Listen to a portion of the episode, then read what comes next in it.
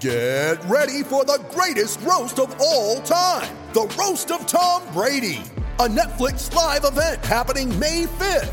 Hosted by Kevin Hart, the seven time world champion gets his cleats held to the fire by famous friends and frenemies on an unforgettable night where everything is fair game. Tune in on May 5th at 5 p.m. Pacific time for the Roast of Tom Brady, live only on Netflix. You ready? Showtime. On May 3rd, summer starts with The Fall Guy. Let's do it later. Let's drink a spicy margarita. Make some bad decisions. Yes. Audiences are falling in love with the most entertaining film of the year. Fall guy. Fall guy. Fall guy. That's what the poster said. See Ryan Gosling and Emily Blunt in the movie critics say exists to make you happy. Trying to make it out? Nope. Because I don't either. It's not what I'm into right now. What are you into? Talking. Yeah. The Fall Guy. Only in theaters May 3rd. Rated PG 13. It's only a kick, a jump, a block. It's only a serve. It's only a tackle, a run. It's only for the fans. After all, it's only pressure. You got this. Adidas.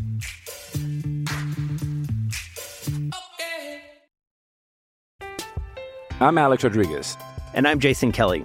From Bloomberg, this is The Deal. Each week, you'll hear us in conversation with business icons. This show will explore deal making across sports, media, and entertainment. That is a harsh lesson in business. Sports is not And, uh, as you simple know, as bringing a bunch of big names together. I didn't want to do another stomp you out speech. It opened up so many more doors. The show is called The, The Deal. Listen to The Deal. Listen to The Deal on Spotify.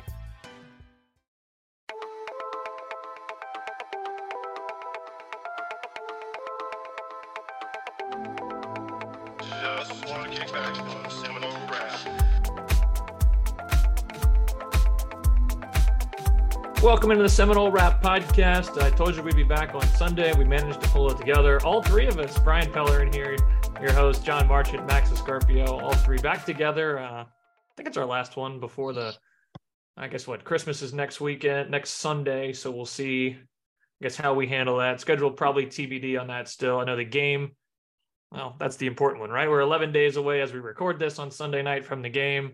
Uh, not sure if we'll get another one in as a preview pod. We'll, we'll have to see. I'll be on the road. I'm sure everyone will probably be on the road, but we'll see how that works out. Um, but yeah, that's the big thing I think coming up in a couple of, or I guess next week. Another big one this week is the bowl game or the bowl game, National Signing Day. Um, the early sign. This is like the the signing day now, right? Because we did some kind of funky business. It used to be early signing day, but yes. So if you're like, oh no, it's not until February. Um, you know, there is one Wednesday. Uh, we'll talk a little bit about that. Mostly leave it to the Florida State of Recruiting guys. So you could head on over there. But hey, guys, good to see both of your faces. You too. Yeah, don't. I'm sitting here in the dark because I've got NFL Red Zone up in the corner. But um, I'm, I'm enjoying watching you complain about the Buccaneers. So if you're a Bucs fan listening to this, uh, they are currently, uh, I think they've fumbled like the 40th time in the second half. But Yeah. uh, taking it back to Florida State, uh, I was doing some research looking ahead to the bowl game, and I don't find there being too much. I mean, we're into bowl season now. I don't know much of the games you guys have watched so far. Um, there's not like, I would say, a ton to take away that I think is applicable. But I, what I've found so far is the teams that are kind of sticking together are doing better, which I think if you're going to glean anything for what that might mean for Florida State, it's kind of good news there, right? Because they have so many, they're, they're kind of a unit, not a lot of important players declaring or transferring or any of that sort of stuff. Um, for a team that I think already is kind of expected to, I mean, my eyes, play pretty well. So um, I, I, I haven't seen anything so far that really made me think, oh wow, look at that. Because you know, you look at Florida, who got absolutely smashed, and like half their players didn't play.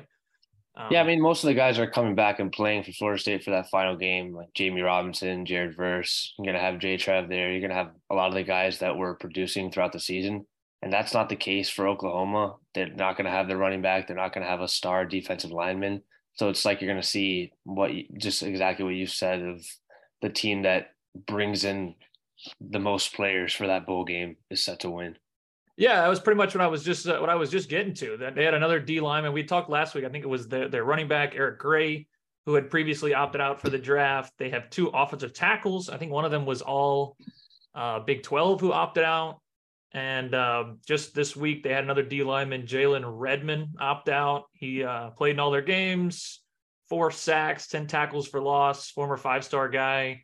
Um, so he is also out for the game. So it, it feels like FSU kind of with that, if you're looking for a preview, kind of that edge on bringing talent and uh, that their main producers back in a game that they already seem to be the better team in my eyes. Continuity, it's kind of important. John, I, I, know this one probably isn't your favorite topic of things, but uh, to, to go to to go to my other side of this game, uh, while I was doing that same research, I found uh, Brent Venables talking about uh, Mike Norvell, and I like to call this these these quotes the um, point to an example of myself to save my own job. But uh, he, he said that uh, you know, pointing at Norvell, saying FSU has done it the right way. The the the program was uh, used patience and that Norvell has built a strong foundation. Let's see, I got the quote here from their uh, Sports Illustrated site. It's, boy, he's done it the right way. He's used transfers with the right guys when he saw a fit. He's developed guys through signing guys out of high school. And for the most part, he's had great continuity on his staff. He's had an opportunity to build through his vision of what he wants the program to look like. What a transformation that Mike and his staff have done. Anything you really care to th- say there in response to, to Venables' thoughts on FSU? Anything interest you there? Uh, not a whole lot. I mean, this is always nice to hear, especially if you know if you're a Norvell or Florida State fan. I I think it's um if I be if I can be cynical for a second, I could say that Venables is just setting expectations for his team in the bowl game. They are yeah. what, what, eight eight point underdogs to Florida State. Uh, so like that, yeah, yeah, you you talk up Florida State how well. I mean, it's all true for sure. But you're Oklahoma. You're coming off a disappointing six and six uh, season and your first uh, year in Norman, right? And uh, it's I think it's setting expectations. I have to agree with John there. You're just like if you compete with that team or if you even beat that team, then you it just looks better after you just talk them up like that. Right. But if you lose, like you're expected to do, then no, hey, you know, we're building, they've done it the right way. We're going to try to copy that kind of, you know, if I were a cynical person, but I mean, I am. I'm just, uh. yeah. I mean, that's why I said it, it, to me, it felt like uh, job saving, right? Like, hey, guys, uh, just patience. See, look, they try they almost fired him after a couple of bad years. Just, you know, I know we're this blue blood, but look, see, just give us some time. We can figure it out. It's all good. That that was more how I read it, but like you said, it's good to hear someone you competed against for all these years look back and be like, yeah, uh that they're doing it right. And, and I do I do agree with it, whether or not I think it's actually the right thing i don't know but yeah i mean i i, definitely don't agree i definitely can't find anything uh disagreeable with it. Obviously part of that is having a nice facility and a nice setup and that was one of the new things from this weekend. Uh florida state breaking ground their new facility long time coming obviously still a little ways off. Um i think it's what 18 months to like two years before it's supposed to be finished but uh much needed very much needed right Absolutely, 100%. I mean, it, it'll transform, not well, I don't know about transform the program, but it'll help revolutionize the program, bring it into more modern standards along the likes of uh, hopefully, you know, Ohio State, Georgia.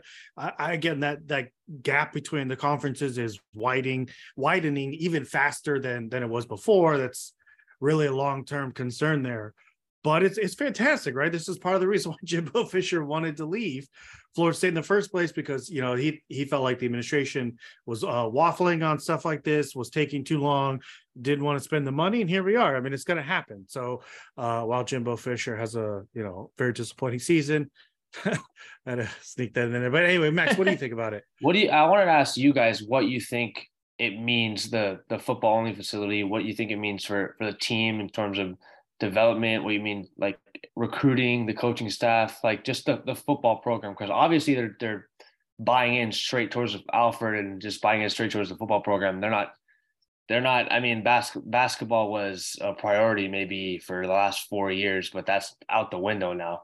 They're going all in. What do you think that means for them? Brian, you want to take it first? You mean like using the like only opening a facility for football? Yeah. Um I mean, I think each sport's going to need their own. Uh, I think that's just kind of where you're at.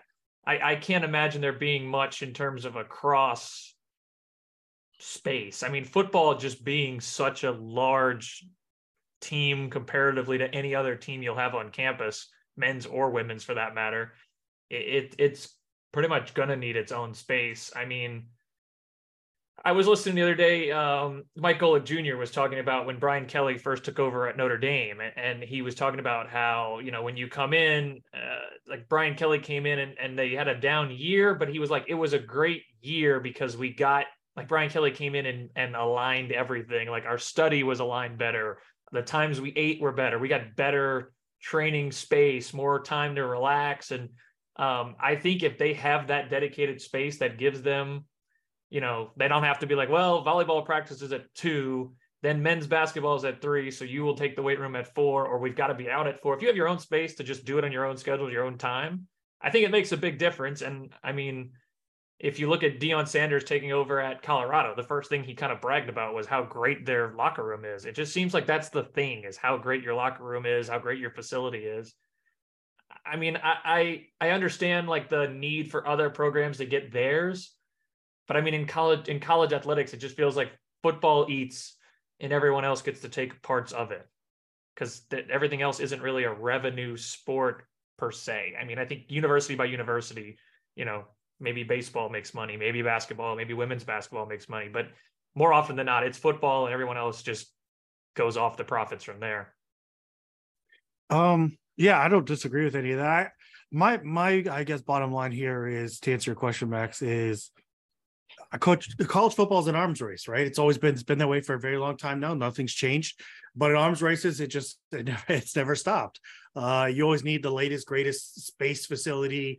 You, you know, uh, yeah, the locker room chairs have to be rocket ships and have thirty, you know, uh 300 inch L, you know led tvs embedded in them and also you know what i'm saying yeah so i think it's one component I think it helps more on the margins to a lot of what Brian was talking about, you know, organization, uh, time management, things like that. All those things matter, right? If you're trying to compete at the highest level, a football only facility like this that costs 100 to 200 million dollars is it's a necessary but perhaps not uh, sufficient component to putting together a national title winning program in today's day and age. Uh, that's my opinion, right? So you have to have the coaching, you have to have the player development, you have to have all the stuff. Obviously, football only facility, uh, especially if it's a high end football only facility, uh, helps that, right? You you have to have one, uh, but it doesn't. It won't do all the work for you, obviously.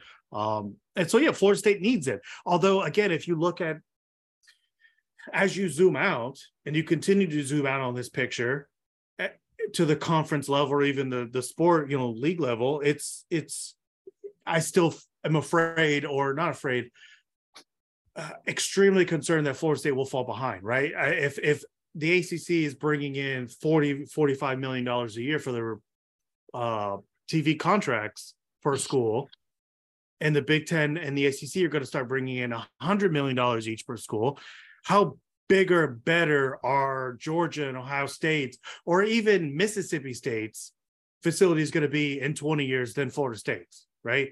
So Florida State has the commitment, uh, but not the money isn't there to the same extent that it is as or that it will be for other programs. So I worry about that in the long term uh, quite a bit. But for now, it's fantastic. It'll keep Florida State there and fresh. It'll attract recruits. Uh, it's up to Mike Norvell and his staff to do the rest. I guess maybe it buys them time to that like 2026 window when they can look through other like the SEC or the Big Ten and, and they can mm-hmm. just keep modernizing or whatever they can right now. But I wanted to see what you guys think of what that means towards the trust of Norvell and his staff. Because I mean, I don't know how much they've been talking about it before, but that has to be a conversation between the president and Norvell of this is what I'm going to give you right now, and like you have to produce from now moving over. Yeah, I, I think this whole thing was in motion for a long time now, even maybe dating back to before Norvell. But you're 100% right. I mean, it is a commitment to the football program that Norvell currently leads. And if it really does for your program what you think it's going to do, right, you can't afford to squander that opportunity. So, yeah, I mean, it is, I'm sure Mike Norvell knows too. It's a lot riding on him, right? Uh, over the next couple of years. You have to continue to rebuild. You can't just have one year and then go back down to like you know six or seven win seasons and kind of plateau. You know, at that level, you have to keep going. And so, yeah, I mean, there's an incredible opportunity here. I know, like Brian said, it'll take two years for it to finish, but there's an incredible opportunity to continue this rebuild up to the national championship caliber type of program. Uh, I, am sure Mike Norvell is aware. I mean, again, these next four years are going to be incredibly crucial. He he's shown progress, right?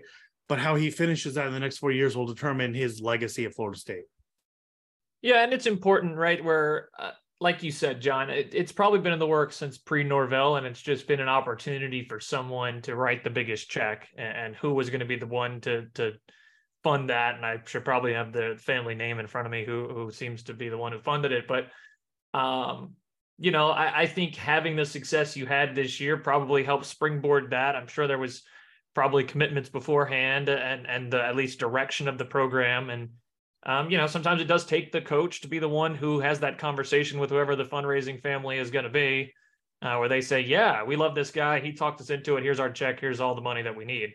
I, I think John's point's a great one. Is keeping up long term.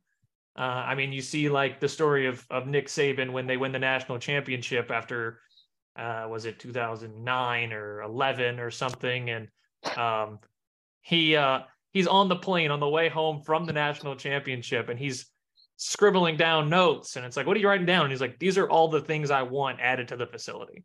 Like Alabama was at the mountaintop, accomplished it all, national champs, and the on the flight home, Saban's sitting there writing down ways to upgrade their facilities and continue going above and beyond. And I mean, that's what it takes. You just, yes, you can build the best facility tomorrow.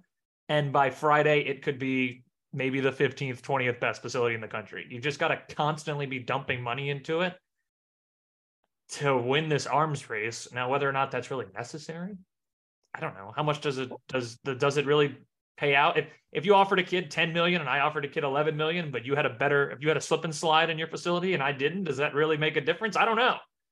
I mean depends on the perspective you're looking at it from. If it's society, I would say is any of this really necessary? But if you're looking at it from the school's perspective, right? I, I, remember having this conversation on Twitter a long time ago. I think I think Bud Elliott uh, kind of was involved in it too. It was years ago. Was that Nick Saban? Eh, there's some outrage that he was going to get paid, you know, nine million dollars a year. He's the first coach to make that. Now every coach apparently is made, uh, making nine million dollars a year. But the point though is that nine million a year for Nick Saban, it, it was a bargain right? He's yeah. bringing in hundreds and hundreds of millions millions of dollars a year to the school, uh, in part because uh, applications and attendance at the school skyrockets, right? Uh, so the tuition, you know, obviously rising rates there. So schools bring in so much money, and it's driven by the football program. Uh, people want to be a part of stuff that's fun and exciting. So just like this year eh, at Florida State, you know, uh, their little resurgence that they've had so far. I'm sure that's going to bring increased attention applications to Florida State. It's just the way it goes. So, uh, you know, you could argue if Mike Norvell, I can't remember what he's getting paid off the top of my head, uh, especially if they put together a 10 win season next year, uh, you could argue that he might be on the verge of getting underpaid, right? We're almost kind of expecting him to sign a contract extension for a little bit of bump. So, uh, you're exactly right, Brian. It's just, yeah, it's how it's how it goes. Yeah, it looks like um I'm Alex Rodriguez. And I'm Jason Kelly. From Bloomberg, this is The Deal. Each week, you'll hear us in conversation with business icons. This show will explore deal making across sports, media, and entertainment. That is a harsh lesson in business. Sports is and, not as uh, simple you know, as bringing a bunch of big names together. I didn't want to do another stomp you out speech. It opened so, up so many more doors. The show is called The, the deal. deal. Listen to the deal. Listen to the deal on Spotify.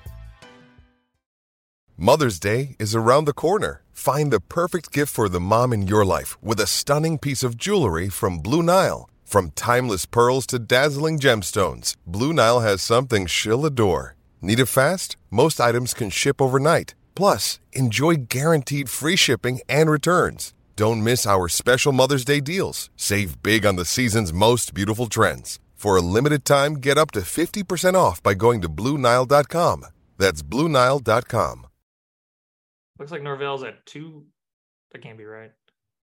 I don't know. I don't have it in front of me, and I tried to quick Google it and pull it up, and I'm not going to get the number wrong, so I'll just wait until I actually find the real number. Uh, but yeah, and I didn't mean like there, like there's like you can't, like it's unnecessary to put money into facilities. I fully believe that Florida State absolutely at this point has to build a brand new, very nice, state of the art facility to compete. It's just like you know, yeah, when you get to the certain level, like Clemson slide is always one that comes up. Like, do you need a slide? you know that the extra uh, exorbitant amount of money like alabama's got like that like waterfall water fountain wall in it like uh, that they have to like walk through it looks like a like a spa in hawaii or something it's just you know the over the top stuff but you absolutely have to get to a baseline level for a football facility to compete and uh, you know, again, it's great that Florida State's made it to that point. Have you both finished looking at how much Norvell makes? I see you it both. Says went... here per Bleacher Report, Norvell's original contract in 2019 was 26.5 million over six years.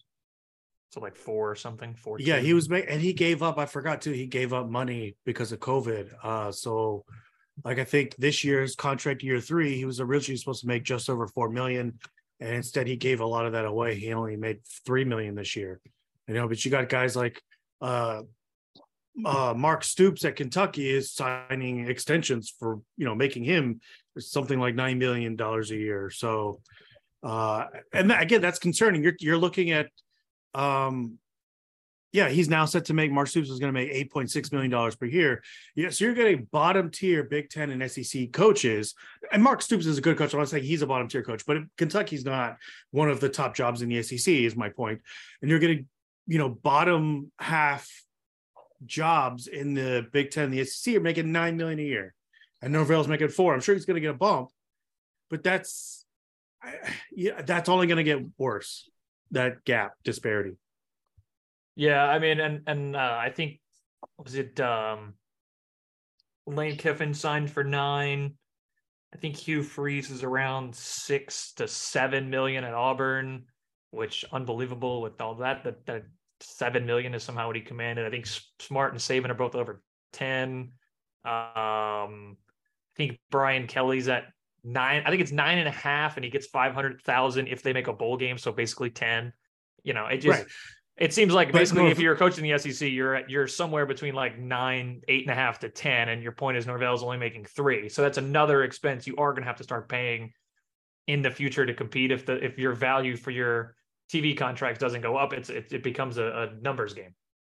It says well, here. It says here, according to the Orlando Sentinel, he made tw- 3.785 in 2021 and 4.034 in 2022.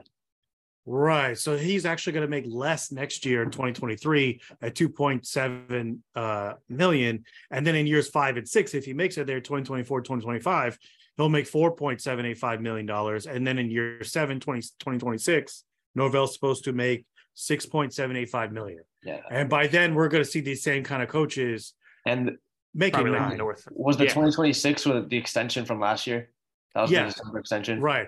But I do, I mean, again, I do expect him to get another one. It could even revise some of these numbers that we're talking about from 23, 24, 25, and 26. So I, I don't expect Norvell to make under five going forward, but we will have to see if and when that extension comes through where where it takes him.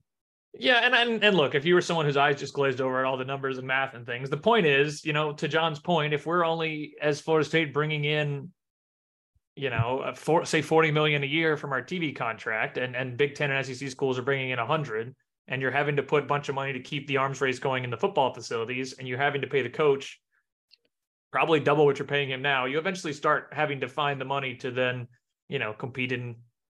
I guess NIL is technically other people's money technically. well, the other the other two is I mean, Florida State does make uh, more money than almost every other school in the conference on their own, right? right? I know I know Clemson does extremely well for themselves. I think North Carolina does also. Uh, but Florida State is one. I mean, they're still box office knolls, right? They they bring eyeballs. So and a lot of them.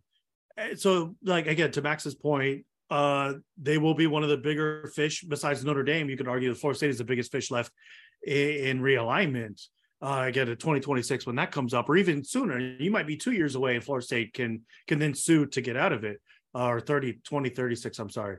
So, uh, I don't, I don't. I think Florida State is okay. I just you know worry worry long term. Hopefully they can get out of it soon. but they're not they're not doing bad. I, I think Max's point was a really really good one that the football facility helps bridge the gap until you can get to uh, a point where you can sue to get out of the grant of rights uh, deal. So I think FSU is okay. It's just uh, we'll see what happens. Yeah, and and then to the to the larger point, it is a the, the to reel it all the way back to where we were. The facility is big, period. Like right. you, you have to have it. Period. Stop. Hard stop. Numbers wise, any of it, you you simply have to have it. Um, anything else on the facility before I make my wonderful transition here, and the people at home can applaud as how wonderful it is. Speaking uh, of bringing in players, go ahead. I hope it doesn't have a slide. That's well, all. We'll slide right into the transfer portal. oh yeah, you love that. Uh, yeah. Uh, they, so they did land two guys this week, I believe, just two this week. This since our last episode, I, have been trying to keep track. Uh, both tight ends, South Carolina tight end Jaheim. Is that our, is that Jaheim Bell?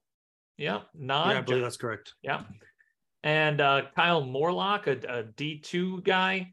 Um, I'm not sitting here expecting either one of you to be the Florida State of recruiting guys on this one and, and break down tape of what each of them can do. Uh, just generally though, but you you see the focus for Florida State to go out and get a play get playmakers at tight end, um, which I think we can all agree was was kind of an absent spot this year. You kind of saw some production there towards the end of the year, but uh, definitely not what they could use. Max, I, I see you kind of were nodding pretty vigorously, pretty quickly. I mean, it's just what we've seen every single offseason. We talked about it throughout the season of Norvell's obviously going to hit the portal. The coaching staff is obviously going to try to, to fix the weaknesses, which they've done every single time with, with the receiving room, with the offensive line room. And then they do it right again, right when this swim starts with Jaheim Bell and Kyle Morlock. I saw Jaheim Bell. I saw some of his highlights. He he played running back. He played tight end. He played receiver at South Carolina. He was incredible at all of them really fast for his height. I think he's six three right now, and he's just going to be a weapon. Eh, I don't I don't think he's that vertical piece like Johnny Wilson. I think that's more of a Kyle Morlock guy, but this guy can move around the field anywhere he wants. And it's just it's just another time where Norvell goes in and does exact gets exactly what he needs to keep building in his offense. Um, yeah, I agree with that. I think Bell's a massive addition. He, I think he'll uh, do a great deal to raise the floor of the tight end room. Which I mean, Cam McDonald wasn't a bad player, uh, but behind him, you know, you have a couple of walk-ons. I thought Preston Daniels did had a very good career so far for for a walk-on. Um, but you definitely need a talent. I am. I kind of tweeted this out the other week. I, I, was a little surprised at how long it took Mike Norvell to flip the tight end room right, bring in some some kind of really interesting guys who could do some some cool things in in his offense. But here we are, right? It, it finally happened. Uh, Mike, I know we wrote about Tomahawk Nation about this over the last couple of years, but Mike Norvell, I, if there was one position he really did stuff with at Memphis, it was the tight end position. Um, he he always finds the skill guys who uh, you know whether running backs or tight ends. He I mean running backs or or wide receivers. He likes to move them around, things like that. Uh, he always obviously loves to move offensive linemen, pull gaps, all that kind of stuff. But he did some really really cool, fun, interesting things with tight ends. And we haven't really seen that a whole lot at Florida State because he hasn't had guys who can who can really do that. So I'm extremely excited about Bell. Um, and and Morlock, his size is enormous. If you get guys as blockers, he could start even playing more with caps uh, and and really attacking defenses out on the edge and a bunch of other stuff. Uh, I'm I'm really excited. It's almost crazy because this offense we expect to come back as a top ten offense, right? And then you add in Bell and Morlock, and what we hope or you know think that these guys are going to be capable of. That's ridiculous. I mean, you might you. I mean, we could be looking at something that's an absolutely absurd kind of offense uh, in 2023. I'm real excited. Yeah, and, and I, have been waiting for the I guess tight end evolution to reach college football. I feel like in in the NFL, if you need a play, it's always the tight end. It's like a hard play action. The guy leaks out the opposite side, just making linebackers cover. And I feel like the, the there are a handful in college football, but nothing big. But I feel like even more so in college football, if you're making linebackers cover, you're doing you're putting an un a ridiculous amount of stress on a defense. And when you've got a guy as big as say Johnny Wilson on the outside, if you have another big body over the middle, just good luck. And to your point, if if they can be great blockers and help you set the edge and and do more edge rushing as well, even better. You know, I, I think it just continues to add options. And you know, you you look at these teams that that have good tight ends. If you've got a guy, I mean, I feel like Alabama's had Latu forever. And the guy finished the game, these these Bama games with like four catches for like 38 yards, but all of them are like third and six, eight yard button hooks, and you just can't do anything about it because he's gigantic. And that's all you need. If you just have one another guy in the middle that makes a linebacker cover, great. Great. Yeah, when Norvell came in, I heard earlier in the years that those two positions would be the running back and the tight end room. I, I talked a lot that that the tight end room was that, that he can really just change that up. We haven't seen that. I think that he's the one, or maybe the coaching staff is the one that recruited Jordan Wilson. So maybe they thought that that was an answer or that was a piece they can use. That obviously didn't work too well for them. So I think uh, these players are more. You can move them around the field. They're more versatile on the field, and and that that's two different options at tight end that you have right now. Yeah, right. Think, so, go ahead. Sorry. So you're, I mean, yeah, you're looking at Jaheim Bell, you're looking at Kyle Morlock, but but I don't want to forget about Markeston Douglas, who kind of came on towards the end of the season. Yeah. Uh, I know he's a bigger guy. He's kind of like a, a tweener between offensive tackle and tight end, uh, but you got tons and tons of size, right? So what I'm talking about, you, I mean, imagine it for a second, right? You could have uh, Morlock, right, or even Markeston Douglas lined up in line on the offensive, you know, on the line of scrimmage, and they could have the other guy lined up as an H back. You could swing them both out, right? Maybe even have Johnny Wilson to that side of the field, right? And all three of them could block and you could run a screen. Or again, you could fake the screen and have one of them like Morlock run down the seam or something. So again, the possibilities are endless. Mike Norvell showed those options with tight ends, uh, versatile guys, were endless at Memphis. And I've been waiting for it the whole time. And we finally have it. And you have it in an offense that's already projected to be top 10. It's it's just it's just it's ridiculous. It's dumb. It, it's fantastic, and I'm happy.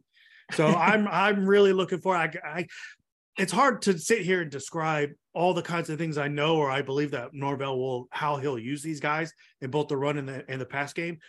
So we can't sit here forever all night and talk about it, although I feel like I could. Uh, I just I I'm excited for it because I feel like I know what's going to happen and it's going to be just amazing. Yeah, I mean, I, I couldn't have expected tight end talk in late December to get John this excited, but we've done it. We found some. We found the topic. It's tight end. It's tight end talk. After two years, it really did it. Yeah. I just think you really you really look at this offense and like what are they missing? Like you have you have a guy like Mycah, you have a guy like Johnny, you have a, a Trey Benson who's a run. Like what are you missing? I mean, that, that's what I'm thinking. I'd only say offensive line, but Armela's probably going to take a tackle spot. He played extremely well this year when when he stepped in. So uh, I don't know, man. I I don't know. Well, we talked about this before we came on, and, and so before I out myself as a buffoon here, uh, Dylan is gone, right? Yes. Okay. Yeah. I mean, maybe a leader on the O line.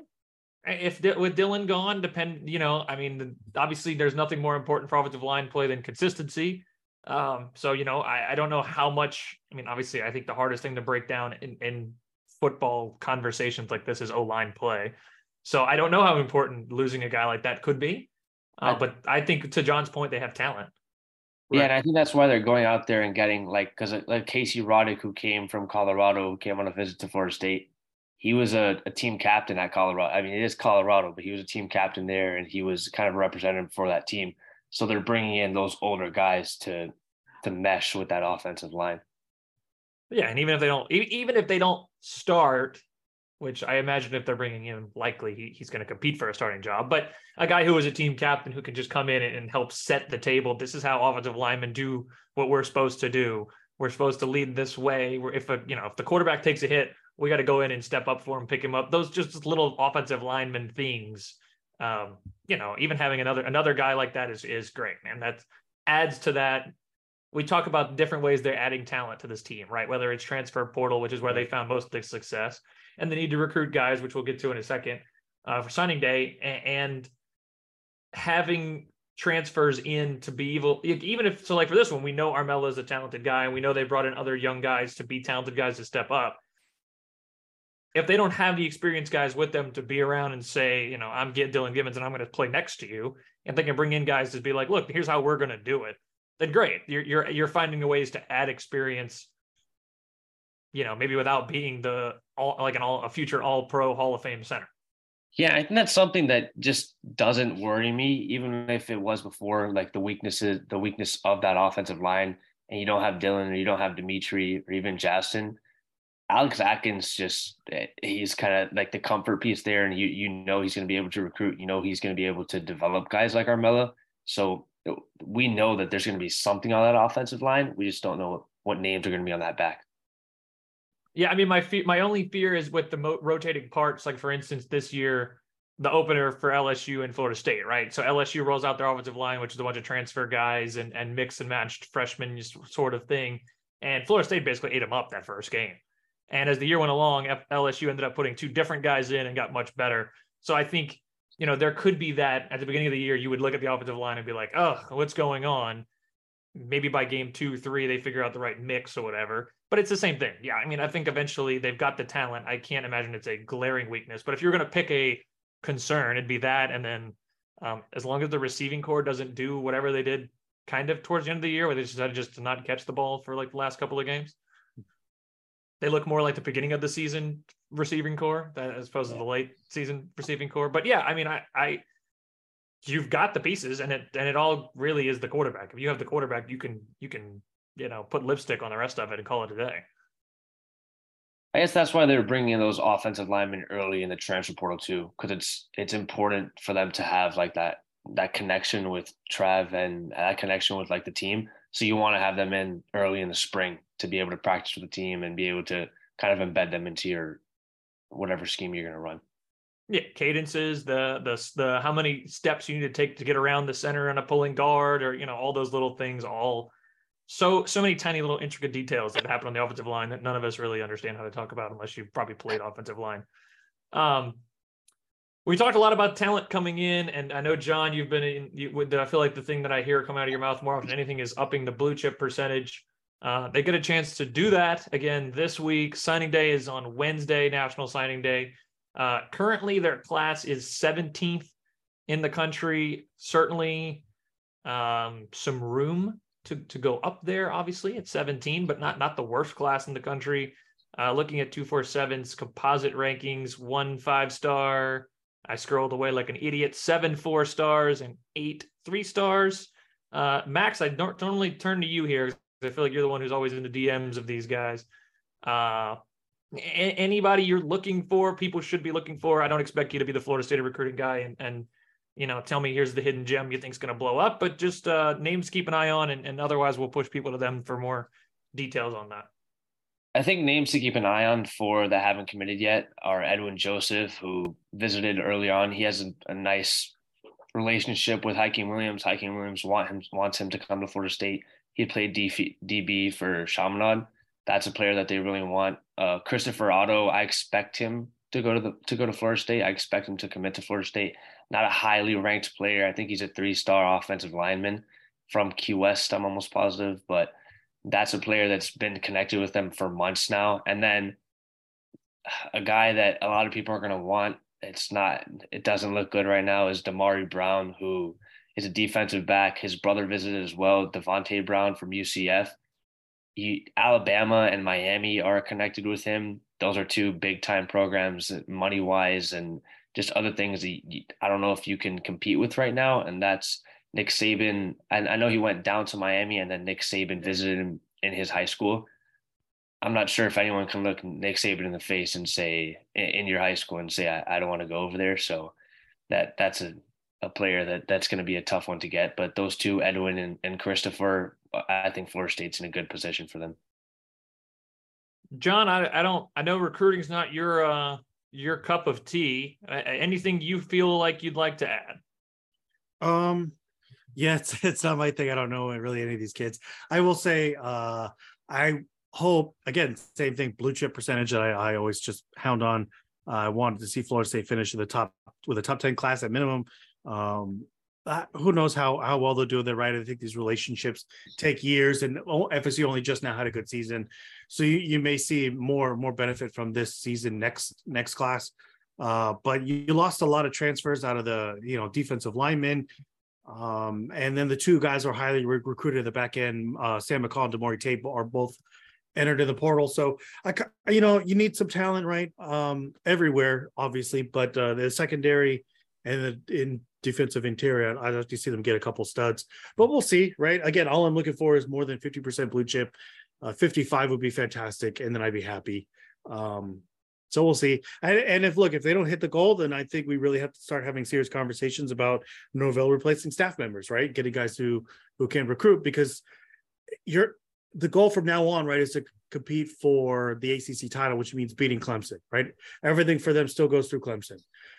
And you're not going to do that if you don't, you know, if you still have a 15% blue chip talent disparity. So uh, they got to do better. Well, let's just hope that this signing day maybe is a little more quiet than last year's was, right? I think last year's was a little unexpected uh, noisemaker. That's it. You. We don't want to be in the national media on this one. Yeah, you know, let's just let this signing day go through. Speaking of which, you guys see Travis Hunter's touchdown catch for the Celebration Bowl tied at the end? Woo! Totally oh, unrelated yeah. to what we were just talking about. Yeah. Yeah. I can't, I mean, he it was a great catch. I mean, yeah, it's worth. I mean, he's first he's, round potential if he stays as a receiver. Oh, he's transferring to Colorado. He's transferring to Colorado with Deion, which makes sense. Which was obviously I mean, the plan all along. So, just why Colorado though? I don't understand. Why, Why takes that Deion job? It's the second worst job in the Power Five. Vanderbilt is that the first one? No, I think Kansas Northwestern? has been the oh, worst. Oh, Kansas, okay. And the fact that Kansas did better this year, you could then argue that maybe Colorado is the worst job in the Power Five. Colorado, so I just it's one thing to recruit Division One talent to uh, at HBCU, but how well is he going to recruit to Colorado? I, I I don't know. I guess we'll find out. I mean, sadly, we've already, oh, sadly for me, I guess, we've already seen some of those things fall his way, like a like a four star running back who decommits from Notre Dame and then goes to Colorado. I mean, he's exciting. So we'll or like a couple of blue chip receivers who cancel their their visits to A and M or Bama and go to Colorado. Yeah, it's weird, right? And I think it's a lot of just Deion being a cult of personality, attracting, attracting talent. You know, guys just recognizing their dads are like, man, that's Deion, that's Prime, that's Coach Prime is calling. We're going. Like, uh, t- we're going to see Coach Prime. As long as he doesn't steal recruits from Florida State, he can he's do whatever all, he wants. He's, he's all the way over there. Yeah, I think that's that's the best for us. He's all the way over there. They're not they're they're not clashing right now. As long he, as he doesn't have to be at USF in Tampa and and start talking to all those players right now. So that's I'd be more concerned if he took a D1 job somewhere in the South. Yes. Well, as long as as long as he doesn't just go to for it to just be petty, there's the opportunity to just constantly just be petty. If he wants the Florida State job, to just to just go petty and be like, I'm just going to take all of Norvell's recruits. Which I mean, obviously, there's no sign of that outside of Travis Hunter, which you know is a pretty big glaring red light sign on that. But um, you know, as long as he doesn't go for that, you're right. It's probably better that he's way out of the way in Colorado and can just fight for national players with uh, Bama and Georgia and Ohio State and, and leave Norvell's little four stars alone. Damn it. Or his Uber Super six stars. Those two. uh, We're not any, still bitter about it. Definitely not. No, very much not. The, boy, that was a day. What a day that was. What a time. if you haven't listened to it, go back and listen to it because it was. I, I believe I've never heard Juan more crushed in my entire life just it was wonderful. It was a year ago. Go ahead and revisit it. I don't, I'll have to pull up the date, but boy, what a time. Uh, anything else for you guys that stood out over the last few weeks? That, that's pretty much all I had written down in terms of stuff I really felt the need to talk about. Max, I'll ask again. Basketball. I'm waiting, for, I'm waiting for, for January 11th. That's when Baba comes back. So I'm marking the days for that one. Well, let me ask you this. I guess here's a good way for this. So the season is going poorly. Yes, poorly seems like a fair word. Yeah. Okay. Uh, yeah. Well, yeah. I just want to make sure he didn't want to go more egregious than poorly, but we'll leave it at poorly. Uh, to make the tournament, they're going to win the ACC tournament. I believe so. Okay, so there you go. So you just bring yeah. him back in January and hope he's all world and can carry you through the ACC tournament. That's it. All world, that's it, huh? Well, all yeah, it takes. I mean, that's it. Just all mean, universe. You don't have to. Be, I guess in theory, if he comes in and is just you know all ACC talent, then yeah, I mean that's in basketball that could be enough to carry you to an ACC title if you get hot for a week. but yeah, I mean, if you if you sunk yourself into this kind of hole already, it's kind of not exactly an easy hill to climb back out of. I think he's I think he's very good, and I think he is going to make an immediate impact. But they're they're just they just keep digging and keep digging, and it's it's too big now. Well, uh, the women's basketball team they just dropped a tough one to UConn, right? But they're still a good team. I think they're what eleven and two. I want to say it was. Yeah, And, they only lost uh, by eight, I think. Right? It was close one in Yeah, in Connecticut. Number nine, UConn. Yeah, Didn't uh, FSU's track and field team just have someone win like their version of the Heisman? Trey Cunningham. Yeah, Cunningham. Yeah, that guy's he's absurd. I want to play a game. I'm trying to try to look it up real quick while I while I stall here. So yeah, I'm the, just the tap dance Bowerman, the Bowerman winner. The what? The Bowerman. The Instead of best- Heisman, best- the Bowerman. track field in the country. Yeah. Perfect.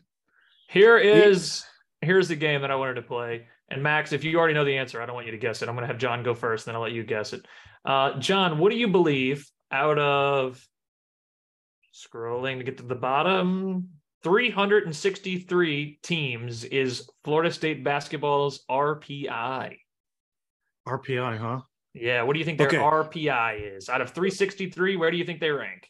So before I answer this question, I just want to let you guys know I I have not read anything about Florida State's RPI this year or their schedule or whatever. Yeah, So that's the fun is- part. Yep, I wanted you to guess. I, I figured that a- Max would be more plugged in. This is a straight guess. Yep. Right, 100% shot in the dark here. Out of 363, I will put Florida State as Wait, wait, can I can I ask what the record is? Don't have to tell me who they played. Just want to know No. the straight record. No? Yeah, it's three three and ten. 310. Uh, it does not change my prediction. I will go with don't hate me. Mm. 300. Okay, Max, you take your guess. I think that's a good guess. Is it wait, is it really like 180? I'll It say is- 300 though. It is 267. Holy smokes. Yeah. It's uh you're you're sitting around uh New Hampshire, Fresno State, Northeastern, NC Central's ahead of you, Radford, Central Arkansas. Yeah, it, I mean it's it's I mean to Max's point, it's and they're actually up 15 from last week. They must have just won. Oh my Uh, gosh. So if there was a 300 team tournament, if they be in then, right? Well, the just make rate the rate happen. college basketball is going, there might be a 300 team tournament. True. So, uh, but yeah, So- I, I guess last week's loss to St. John actually moved them up 15 spots. That makes Oh. a lot of sense. Uh, well, I mean, it's like baseball, right? Because I remember that in college baseball, where like towards the end of the year, a lot of teams like, like even the slightest sign of rain on their midweek games are like it's canceled because even even if you go and beat like Stetson by 40 because Stetson's like RPI number 280, it doesn't really matter. It just makes your strength of schedule worse, so you look worse. So if it's so much as lightnings in the southeastern region of the U.S., you're just like canceled to save your RPI. So. Yeah, I mean, even just playing a good team bumps you up. But so yeah, I mean, it's pretty much bas- men's basketball is going to have to win. Like, there's just it's win the SEC, win the ACC tournament at this point. Otherwise, it doesn't really do anything for you. But yes, to your point, women's basketball is doing very very well. So good for them. Close loss, almost uh, there. I I feel like they won't need to win the uh, ACC tournament to make the NCAA tournament there. I I wanted to tell you more about basketball, but it's just I'm still I still don't know what's going on at that program. I, I I still I couldn't tell you. I still don't know why there's a player that gets injured every two and a half minutes. So It it could just be bad luck. And then I mean, when when they were rolling, right? He just had all those guys left early, all of them. Whether it was to I mean- or to play in Europe, every single nearly every single guy, they all, all Well- could have come back, but they all left. well, they were on a stretch with Patrick Williams, with Devin Vassell, with a couple players like that, where they were a very good team, and that's because they had a lot of veterans. That's because they had a lot of like leaders who meshed well with each other. Right. they had players like a Balsa uh, Koprivica who wasn't supposed to leave, who was supposed to stay there, and that kind of left you in the dust. And then they had a top 10 class in the 2021 class, which is Jalen Warley, Matthew Cleveland, Naheem McLeod. That class was supposed to be way better than it is right now.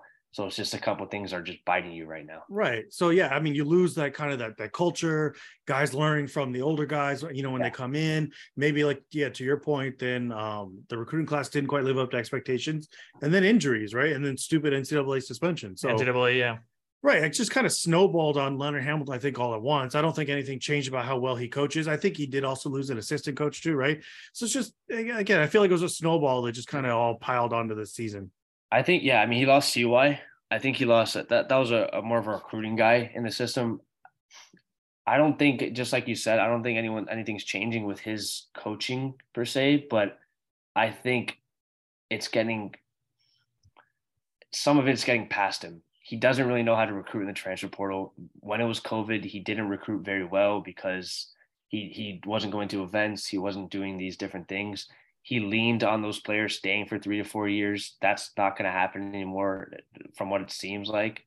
Bassa, I mean, Baba's not supposed to do that. A couple players aren't supposed to do that anymore. So it's just the kind of how can I say it? His his scheme or his plan it just doesn't fit anymore. That's an interesting take. I guess we'll find out.